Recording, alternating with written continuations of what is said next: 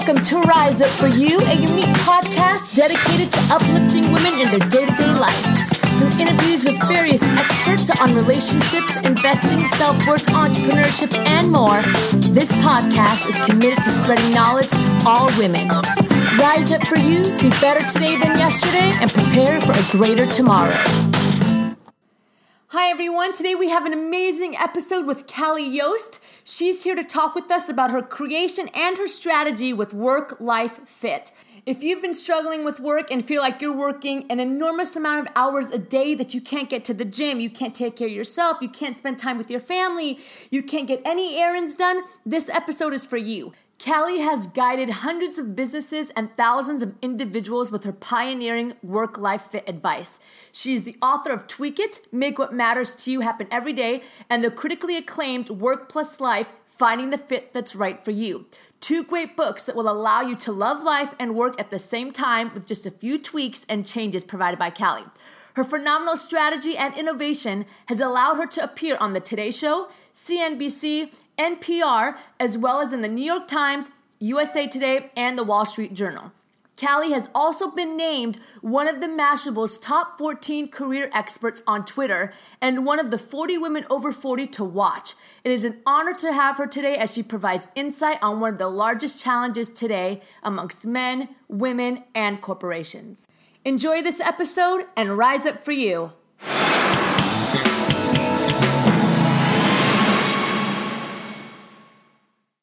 Hi, Cali. Welcome to Rise Up For You. Thank you for joining us.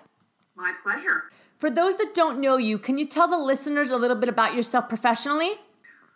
Well, I am a workplace flexibility strategist. So, what that means is um, I go into companies, organizations, and I create flexibility in the workplace. So, flexibility in how, when, and where work is done and to make that part of the culture and the way the business operates i help i, I address flexibility on the three levels um, on three levels first level is i give individuals the skills and tools they need to take control of what i call their work life fit and use the flexibility they need to be their best on and off the job i then help teams coordinate their flexibility with each other so the work is done efficiently, and I help managers oversee and coordinate that flexibility in a way that ensures that the work gets done and the business operates as it needs to. So I hit it at those three levels. Um, I've written two books, however, uh, specifically targeting the individual because it bothered me that not everybody was getting the information that I was giving to these big companies that um, were hiring me. So I felt it was very important that I share at least to individuals the how to that they need they could they could use themselves um, to manage their work life fit day to day and at major life transitions. So that's who I am professionally in a nutshell. Okay, so you've managed to build this strategy and um, help individuals, corporations, like you said, and businesses find the fit between work and life, which so many of us struggle with. Myself, I've gone through it as an executive, and it created so much emotional stress. I gained 25 pounds. I didn't have time to go to the gym. I couldn't hang out with my family. So, what was the, I guess, the pivotal moment for you or the aha moment that got you to sit down and create the strategy to help work and life fit?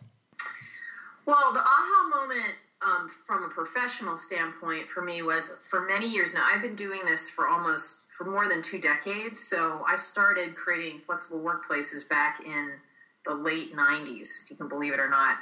And what I realized is we would go in and we were approaching this from a policy perspective. Um, the company would put a policy in place to say, okay, you could telework, okay, you could flex your hours, whatever that looked like. Right. And I realized people just had no idea what that meant. Um, they didn't know how to put think through how they would make that change. And at the same time, we were really focused on formal changes, so official plans that would change how and where and when you worked and I realized actually, you know what, most people don't need that. Um, they just need to be able to make small shifts in how, when, and where they're doing their jobs as their work life fit requires it, whether it's to your point, going to the gym a couple days a week, leaving a little bit early to do that, or spending time with your family on a special family event. So to do that, you're going to telework one day so that you don't have your commute, so you can get to that event at a particular time. Those sort of small shifts really was what most people needed. And again, they did not know how to think that through and make it happen. So my aha was companies cannot give you the answer to for you. They cannot tell you what you need because we are all different.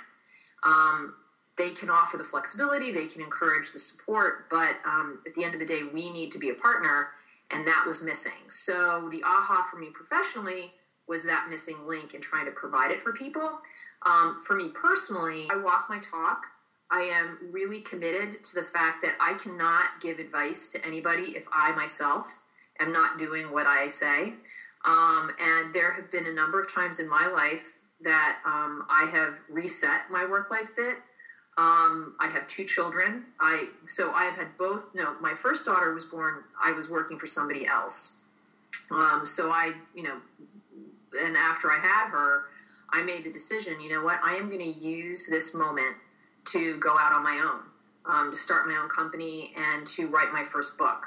So that was my first reset. Was when I had my first daughter. Um, and then when I had my second daughter, I had my own company. And that's a whole other thing. So I ended up not really taking a maternity leave because I had my own business.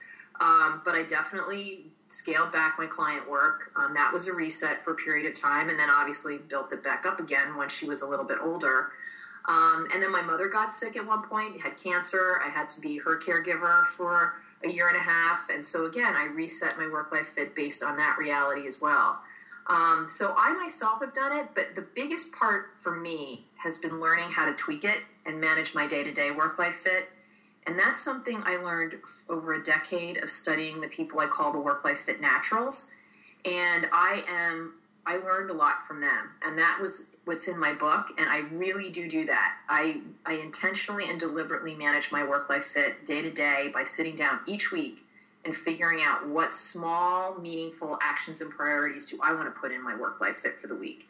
And I do that, and it really does make a difference. Um, I am not perfect, nobody is perfect, um, but I do get a lot done, and um, I feel pretty good about my work life fit because of it. So you mentioned um, about your book Tweak It, which we're going to talk about a little bit later. Can you just break down a little bit those steps of what that means to tweak it? Well, the first step really is you got to figure out what's important to you. Um, I realized that most people have no idea um, what it is they want to do. Um, and that's interesting because I, and actually, I originally thought, oh, I just have to tell people this really simple steps that the naturals follow and they'll do it and they'll be good. And then I realized they didn't know what they wanted to put in their work life fit. So the last third of Tweak It is um, I kept track of all the areas people told me were that were important to them: work, renewal, um, uh, money, managing your money, your career, life maintenance. I mean, all the different areas. I think of fifty different subcategories with all in the, those main those main categories.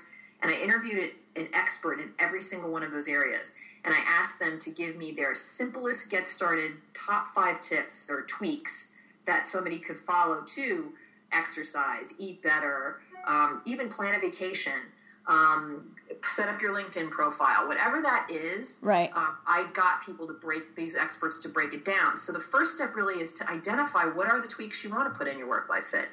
Then here are basically the secrets of the naturals broken down for you. One is you've got to actively and deliberately manage your work life fit every week.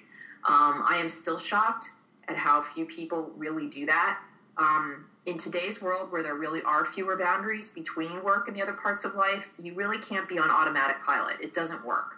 So you have to commit to sitting down and trying to be intentional. You have to keep a combined calendar and priority system for work and your personal life. And there are many different ways to do that. And I outline it in the book. You don't have to put everything on your work Outlook calendar. You can figure out other ways to do it to have that complete picture. You have to sit down each week and think through what do I need to get done? What do I want to get done at work, in my personal life? And then you see where you have space, slots in your work life fit. That then you see, you choose small, meaningful actions and priorities and write them down. And you can't just say what you're going to do when. See, because this is more than time management. It really is what you're going to do when, how, where, and with whom. And that's where you start to, to get into the flexibility piece is you start to be to see, okay, so how, when, and where am I going to do this? And then the with whom really comes down to the coordination. Um, in today's world, we really have to help each other. Um, and I'm still shocked at how we don't. Um, so that whether that's your, your family, your partner, um, whether that's people at work, coordinating with everybody so that you're helping each other be able to find that fit. And then again, it's just doing it again. Um, you know, it sounds pretty simple, but I got to tell you, most of us don't do it. And just starting there really, again, makes a huge difference. Yeah, I used to um, when I was working. I mean, a crazy amount of hours a day in the office. I used to actually like if I needed to go to the gym, I would plan it as a meeting. Oh, yeah. I, am booked from I'm booked from five to five thirty. Nothing can be there. Yeah. You know, like as if it were a yes. meeting at work because yes. I needed that. Yes, and you know why that's important that you did that because here's what happens if you don't put it down on your calendar. I mean, people think I'm crazy about this. And when I first started doing the tweak of practice, I would put things down like go to the grocery store, shop for my mom's birthday present. You know, I mean, really, literally that granular because this is the stuff that was not happening.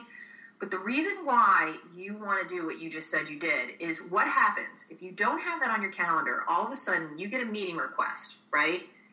You don't have going to the gym on your calendar, so you look like you are free at that moment. So you accept the meeting request only later do you realize, oh man, that is when I want to go to the gym. You can't undo the meeting request, so you just say, forget it, I won't go. Whereas if you had that on your calendar, you may still have to say yes to the meeting request if it's from your boss or something really important, but it gives you that moment of choice to really reflect and say, is this something I could I have to do? Because sometimes we're saying yes to meetings we don't even have to be present for, really. It gives you a moment to say, do I have to be there? If I have to be there, is this something where I can just request that we maybe can eat, meet a half an hour earlier? Or you can maybe even say, look, I have to leave early. And generally people are okay with that. Like you just, but it gives you a chance to, to, to think it through and, and prioritize and make it happen. Otherwise, it's not. And that's when it all falls apart. Right, and it's the little things that begin to overwhelm us. Oh man, I yep. forgot to pick up the dry cleaning. I forgot to pick up Bobby from soccer practice That's because we didn't put it down. Right. And you know, it's funny you bring that up because um, last year the CEO of Pimco he wrote he he quit, and um, he basically publicly said the reason he left is his daughter wrote him a letter, and she outlined all of the things in her life that he was missing, and none of them were major it was all the you missed my first day of school, you missed my soccer game, you missed Halloween, you missed all of these moments that had he been intentional, had he written them down, had he even planned around half of those, he probably would not have quit. But he said, I looked at that list and I, I thought, you know what, I this I can't do this anymore. I'm missing too much. And it is. It is the accumulation of those small things that ultimately I have found causes people to feel like it's not working for them. And many of those little things are very doable. Mm-hmm. So that's my experience. Do you think, because um, you have so many years of expertise, have you seen a mental shift in the workforce with the CEOs and the, and the bosses? For me, I also resigned from a job because I just got married. And I knew the, that the amount of time that I was putting where I was working, I just could not do that as a newlywed. I couldn't be at work 12 to 13 hours a day and be a successful wife that was taking care of my husband and tending to my marriage and working at the same time because there was just so much work that had to be done. And I knew that my role no longer fit their mission do you think that that shift is, is happening or in, moving in a positive way as far as you know the ceo or the boss or, or the managers that are building that? Well i here would be my answer to what you just said. Um, i think that ceos and leaders are beginning to understand that they need to be more open and thoughtful about this because if they're not then what just happened is not good for business. Right. Because where are you now? Not. You go.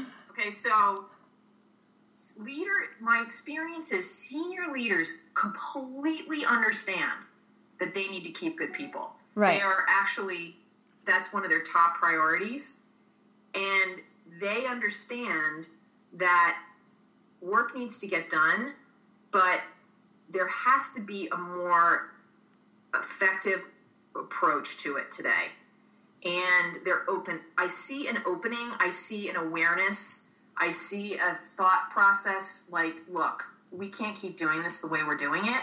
The problem is they don't know how to act on that. Right. And they're getting really bad advice. They're getting super duper bad advice from HR. The answer is not our traditional approach that we've been taking.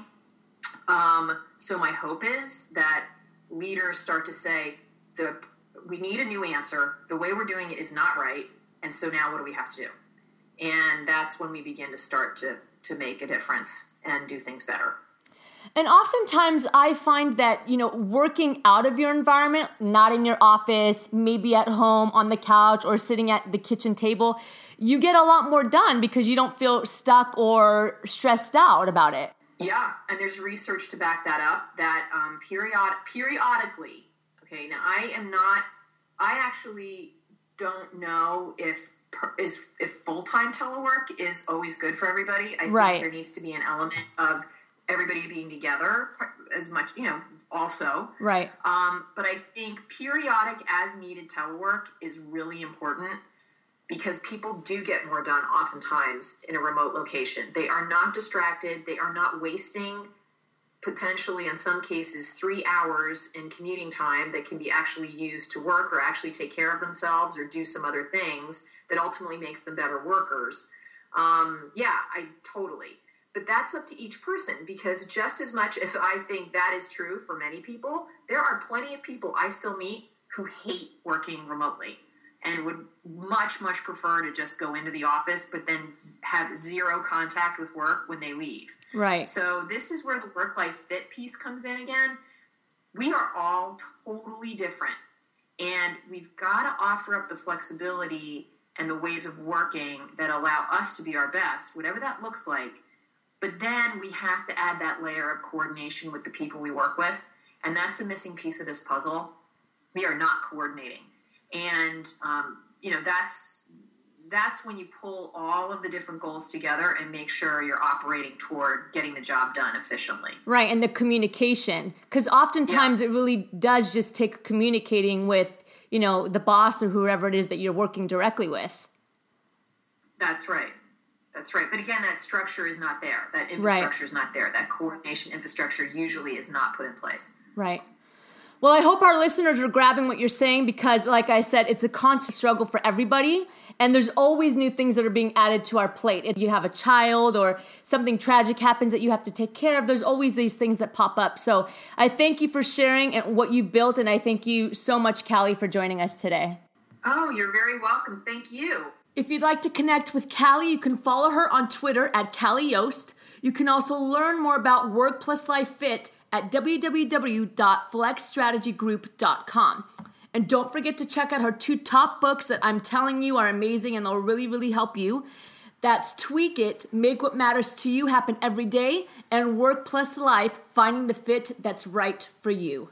Thank you for joining us today. There's a ton of ways to stay connected to us. You can check out www.riseupforyou.com. You can follow us on Twitter at RiseUpForYou. On Facebook, you can find us at Rise Up For You, and we're also on Periscope now. We'll be having live broadcast once a week where I'll be giving tips, advice, and just trying to spread knowledge to as many women as possible. Lastly, don't forget to subscribe to this podcast, and more importantly, help us out by writing us a review. It's really simple, it'll only take a few seconds of your time, but it can definitely help Rise Up For You, and we would love your support. Rise up for you, be better today than yesterday, and prepare for a greater tomorrow.